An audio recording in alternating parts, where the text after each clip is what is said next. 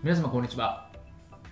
弁護士をしております。中野秀俊と申します。今日のテーマなんですけれども AI の学習済みパラメータの著作権発生するのか著作権者を与えなのかというテーマでお話をしたいというふうに思います。なんかすごく難しい話に聞こえるんですけれども、まあ、学習済みパラメータっていう、まあ、のがありまして、まあ、これは後でも説明するんですけども、まあ、その著作権、まあ、いわゆる AI に関する著作権ってどういうふうに発生するんですかみたいな話になってくる。ですね。で、これまずまさに前もですね、えー、お話もしたんですけれども、今回その学習済みパラメータというところにちょっと焦点を当ててみましょうという話なんですね。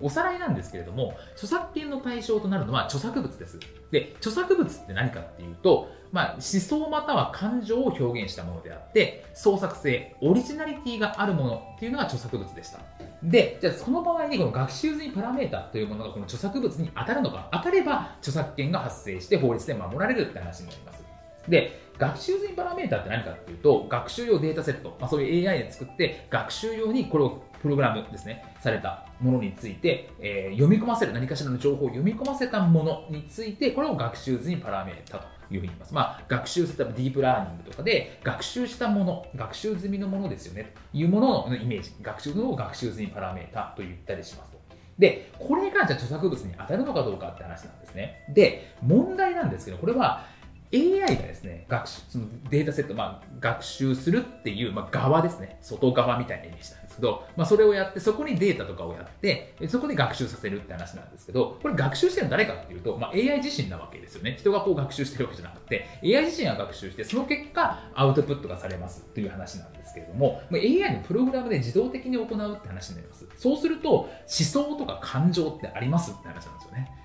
コンピューターに思想とか感情っていうのはまあないとされているので、現状の法律上は。ということになると、AI が生成した表現については著、作物としての要件を満たさないというふうになるんじゃないかって話になるわけです。ただ、これについて、じゃあ、著作権満たさないとどうなるかっていうと、まあ、ただ乗りといって、いろんな人が使えちゃうわけですよね。使っちゃって、使っても著作権違反にならないってなっちゃうと、この学習的パラメーターを作った人